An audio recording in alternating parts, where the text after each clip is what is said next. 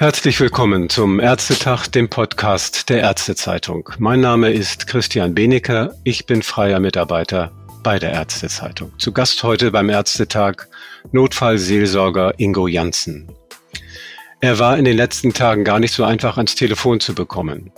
In den Tagen der Flut in Rheinland-Pfalz und Nordrhein-Westfalen sind sie oft schon um vier Uhr morgens aufgestanden. Herr Janssen, so haben Sie mir das berichtet, um mit Ihrem Team in die vom Hochwasser betroffenen Gebiete zu fahren und dort den Menschen beizustehen.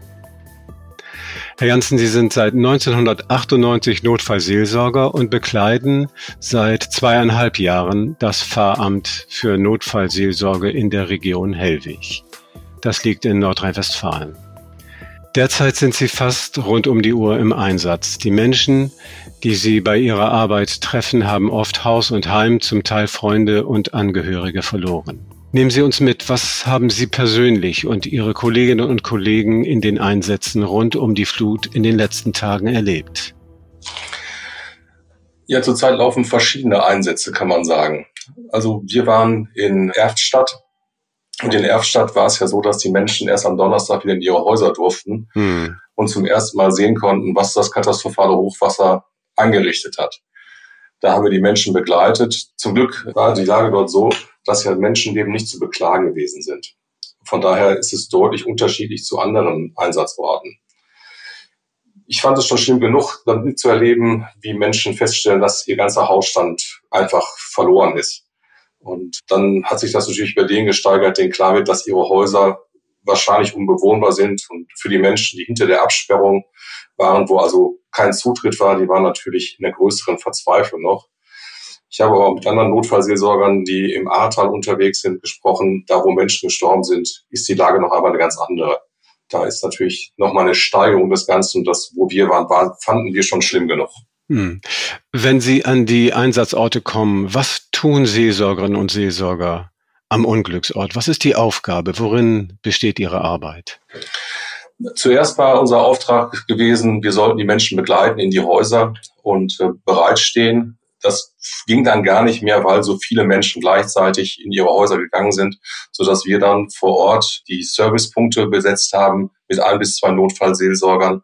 Andere sind dann durch die Straßen gegangen und haben geguckt, was zu tun ist, haben sich ansprechen lassen, haben auch Menschen angesprochen. Zwischendurch ist dann immer mal die Polizei gekommen, hat uns zu besonderen Fällen gerufen oder eben auch die Einsatzkräfte haben mal gefragt, ob wir mal gucken können, weil da eine besondere Situation entstanden ist. Hm. Wie genau läuft so ein Gespräch eigentlich ab, wenn Sie Betroffene dort ansprechen? Ja, wie genau läuft ein Gespräch ab? Das ist so unterschiedlich, wie die Menschen unterschiedlich sind. Mhm. Wir versuchen uns erst einmal ganz zurückzunehmen. Wir zeigen Gesprächsbereitschaft, aber versuchen eigentlich den Menschen erstmal Raum zu geben, das zu sagen, was sie uns sagen möchten. Das heißt also, was wir zu dem Ganzen meinen, was wir an eigenen Problemen haben, das stellen wir ganz hinten an. Wir hören zu und versuchen, die Menschen eben dazu zu bringen, das zu sagen, was sie uns sagen wollen. Das heißt also auch, äh, wir kommen nicht ganz schnell mit schlauen Tipps oder sagen, das würde ich so oder so machen. Unsere Aufgabe ist erstmal zuhören. Wenn uns Fragen gestellt werden, versuchen wir die zu beantworten, so gut es geht versuchen unseren Wissensstand mitzuteilen, versuchen dann auch Hilfsmöglichkeiten aufzuzeigen, versuchen herauszukriegen, ob Menschen da sind, die jetzt auch unsere Arbeit übernehmen können.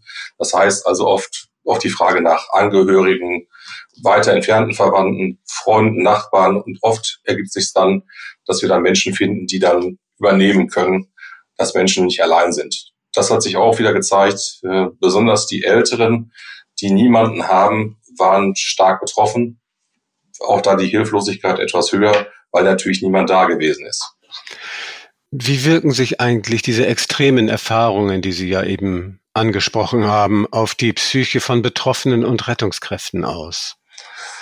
Ja, das ist ja auch eine ganz schwierige Frage, weil die Menschen eben so unterschiedlich sind. Man kann das gar nicht sagen, wen es trifft und wen es nicht trifft.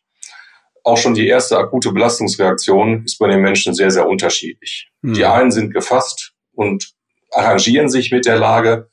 Wir waren ja im Rheinland, da hat, sagte einer, et kütt wie et kütt. äh, haben dann einfach sozusagen gesagt, jetzt muss ich erstmal alle meine Sachen machen. Andere reagieren mit ziemlicher Verzweiflung. Aber zu Anfang nehmen wir erstmal jede Reaktion so hin. Interessanter ist es eigentlich erst in einer Zeit von vier bis sechs Wochen, wie die Menschen dann damit umgehen können. Das ist aber der Zeitpunkt, wo wir schon weg sind. Wir versuchen also in dem ersten Zugang es erst gar nicht so schlimm werden zu lassen. Und was sich nachher entwickelt, das können wir nicht sehen. Und da braucht es dann eben andere Menschen, die das dann übernehmen. Mhm. Wie wird denn den Betroffenen nach der Akutphase, in der Sie vielleicht auch mit Ihnen gesprochen haben, denn weitergeholfen? Ja, wir versuchen dann eben Informationen zu geben, an wen man sich wenden kann.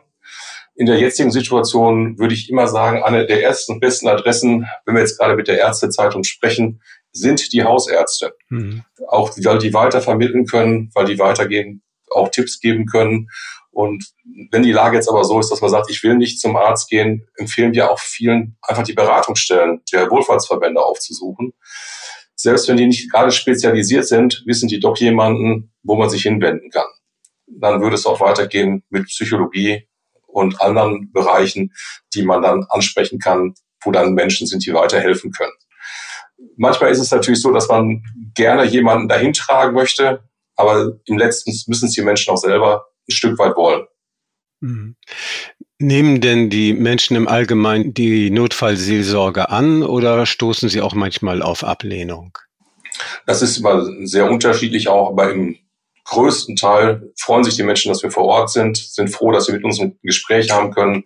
Wir haben es jetzt auch so gemacht, dass wir einfach Menschen angesprochen haben, die dann einfach losgeredet haben von dem, was sie erlebt haben, wie sie das Hochwasser erlebt haben, wie sie dann gerettet worden sind oder andere gerettet haben, was es bedeutet, zum ersten Mal wieder in diesem Haus drin zu sein. Und das wurde sehr, sehr gut aufgenommen. Ich selber habe mal mit einer älteren Dame so anderthalb Stunden zusammengesessen und das war dann ganz gut. Dann kam sie darüber hinweg, dass ihr Haus erstmal am nächsten Tag erst geräumt werden kann. Hm. Und das wird so, der erste Moment ist, glaube ich, ganz wichtig, dass Leute sich nicht einsam und allein fühlen. Wie sieht eigentlich die Zusammenarbeit mit Notärzten vor Ort aus? Gibt es sogar Ärzte, die auch zugleich Notfallseelsorger sind? In diesem akuten Fall sind die Ärzte erstmal beschäftigt, würde ich sagen.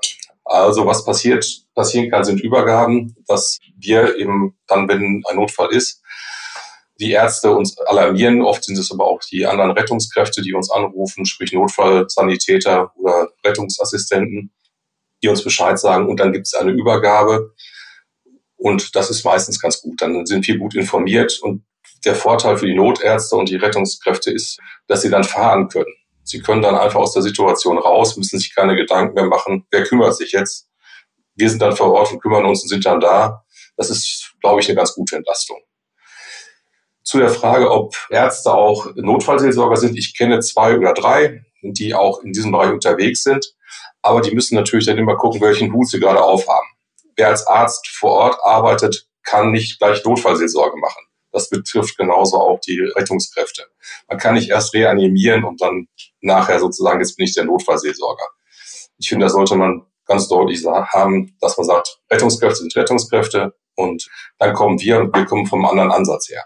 Auch Ärztinnen und Ärzte und andere Rettungskräfte sind ja trotz ihrer Professionalität nicht immun gegen das Katastrophengeschehen.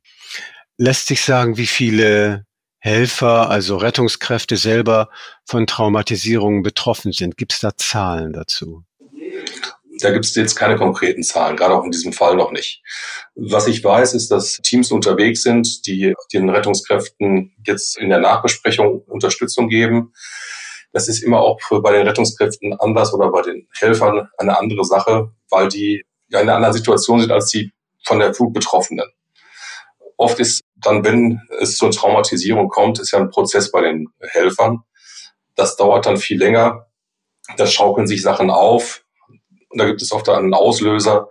Und das dauert etwas. Und das ist eigentlich eher ein Fall für die Nachbesprechung, für die Fachkräfte von der psychosozialen Unterstützung. Und da kann man sagen, da ist es noch nicht hundertprozentig gut, aber es wird immer besser, dass es Ansprechpartner eben bei den Feuerwehren oder bei den anderen Hilfsorganisationen gibt, die dann auch für ihre eigenen Kollegen weiterhelfen können. Wie werden denn Notfallseelsorger überhaupt selbst davor geschützt, selber traumatisiert zu werden? Gibt es da bestimmte Schritte, bestimmte Vorbereitungen? Also erstmal gibt es natürlich eine Ausbildung, in der man mit den Fällen auch konfrontiert wird und wo man auch dann ganz klar äh, einige Techniken lernt zur Psychohygiene, wie man damit umgehen kann. Es gibt immer die Möglichkeit, die Teamleitung anzusprechen, hm. dass man sozusagen auch das schnelle Gespräch nach dem Einsatz bekommen kann. Wir haben eine Teambesprechung, in denen nochmal die Fälle durchgegangen werden, anonymisiert natürlich, wo man dann nochmal gucken kann, was hat man gut gemacht, was hat man schlecht gemacht, vielleicht auch, oder wo kann man etwas besser machen demnächst. Und dann gibt dann auch meistens eine gute Rückmeldung. Meistens ist das, wo man selber die Schwierigkeiten hatte oder dachte, das war, da habe ich nicht gut gehandelt, dass die anderen sagen, das hast du genau richtig gemacht. So wie du das machen konntest, so war es auch gut. Warum gibt es eigentlich die Notfallseelsorge? Ich meine, es gibt ja viele psychologische und psychotherapeutische Unterstützung auch am Unglücksort. Was hat die Seelsorge, was die Psychologie nicht hat? Ja, die Psychologie, glaube ich, ist oft gut dafür, im Nachhinein Menschen zu unterstützen. Wir fokussieren uns ja auf diese akute Belastungsreaktion. Wir sind schnell da, wir können schnell mobilisieren und ich glaube, dass das unser Vorteil ist. Wir brauchen ganz dringend die anderen nachher, um dann auch weiter zu übergeben. Wenn Sie sich überlegen, dass es lange dauert, bis man überhaupt einen Psychologen oder jemanden findet. Wenn jemand auch weiter Unterstützung braucht, wäre es vielleicht auch eine Überforderung des Berufsstandes, zu sagen, das übernehmen wir auch noch. Mhm. Ich glaube, dass wir da eine schnelle und gute Hilfe haben und wir wissen auch um unsere Grenzen. Mhm. Wo liegen die? Die Grenzen liegen da, wo es pathologisch wird, würde ich sagen, und eben auch in der langfristigen Begleitung. Wir gehen in die Situation rein, helfen in der Situation und übergeben es dann wieder versuchen, dass wir die ersten Schritte machen, dass Menschen wieder handlungsfähig sind, mhm. dass sie sich selbst wieder organisieren können. Und dann gucken wir, wo noch weitere Hilfe herkommen kann. Mhm. Dann sind das eigentlich rein praktische Erwägungen, die die Notfallseelsorge begründen. Ne?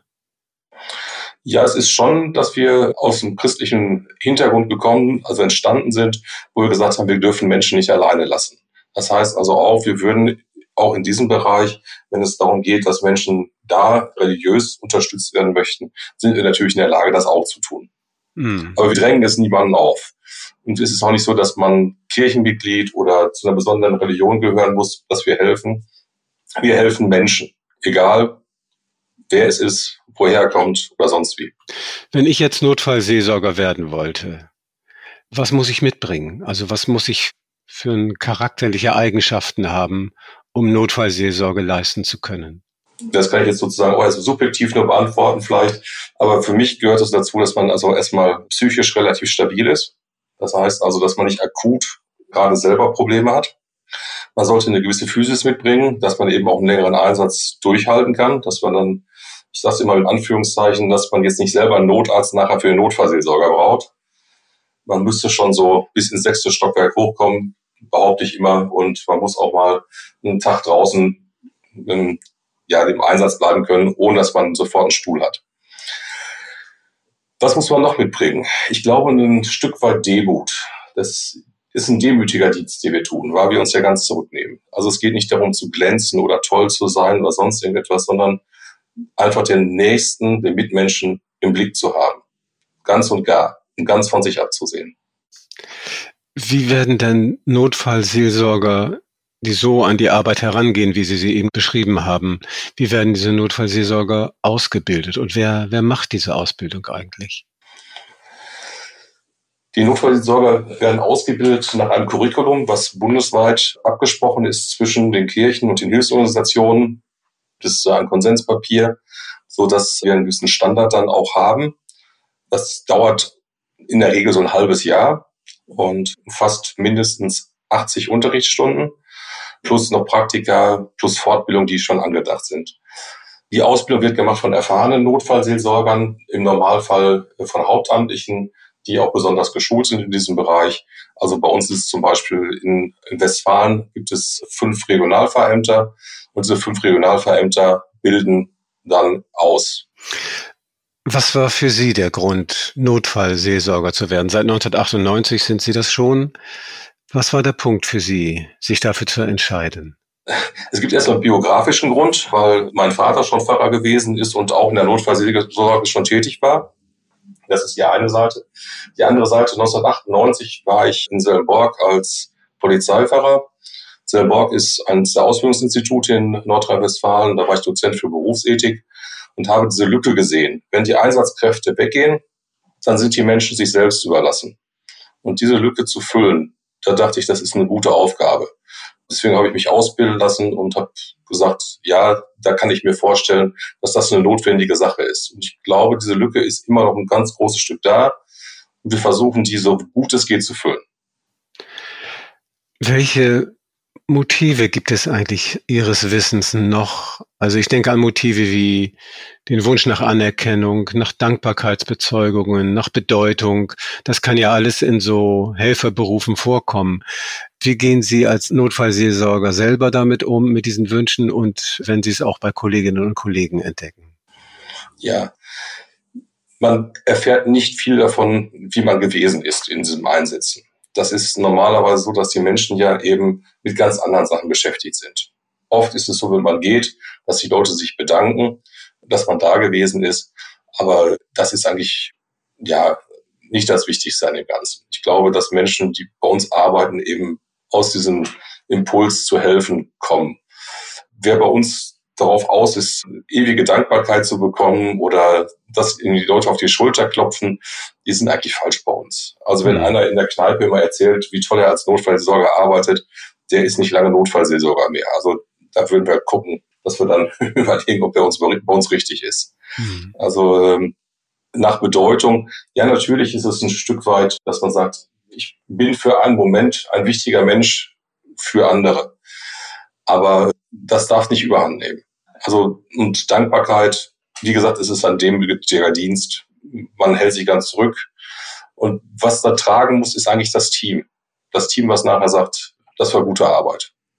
Vielleicht kriegt man da ein bisschen zurück. Notfallseelsorge ist ja ein aus kann man sagen, Religiosität gespeister Service der beiden großen christlichen Kirchen. Gibt es eigentlich Notfallseelsorge auch in jüdischen Kontext oder im muslimischen? Gibt es sowas? Im jüdischen Kontext kann ich jetzt nicht sagen, ob wir da schon was haben. Da bin ich, bin ich eher, zweifle ich eher, dass wir da schon, schon Fortschritte gemacht haben. Im muslimischen Kontext kenne ich muslimische Notfallseelsorger. Zum Beispiel in Berlin habe ich Leute kennengelernt, aber auch in Dortmund gibt es Muslime, die mitarbeiten. Das ist manchmal so eine etwas schwierige Konstruktion, weil mit der Berufung über die Kirche an Muslime das manchmal doch noch etwas hakt. Ich hoffe, dass wir da auch mal noch bessere Lösungen finden, aber wir bilden die ganz normal aus, wenn jemand kommt aus dem muslimischen Kontext und wir fordern die dann an, wenn es dann notwendig ist, dass wir vielleicht auch mit unseren Erfahrungen nicht so weiterkommen. Mhm. Es wäre wünschenswert, es würden sich aus den Moscheegemeinden noch mehr Leute melden, die vielleicht Interesse daran haben, als Ansprechpartner für uns da zu sein. Ja, Herr Janssen, vielen Dank, dass Sie Zeit hatten, mit der Ärztezeitung zu sprechen. Unser Gespräch ist am Ende. Ich verabschiede mich und bedanke mich und verabschiede mich auch bei unseren Hörerinnen und Hörern. Tschüss und bis zum nächsten Podcast.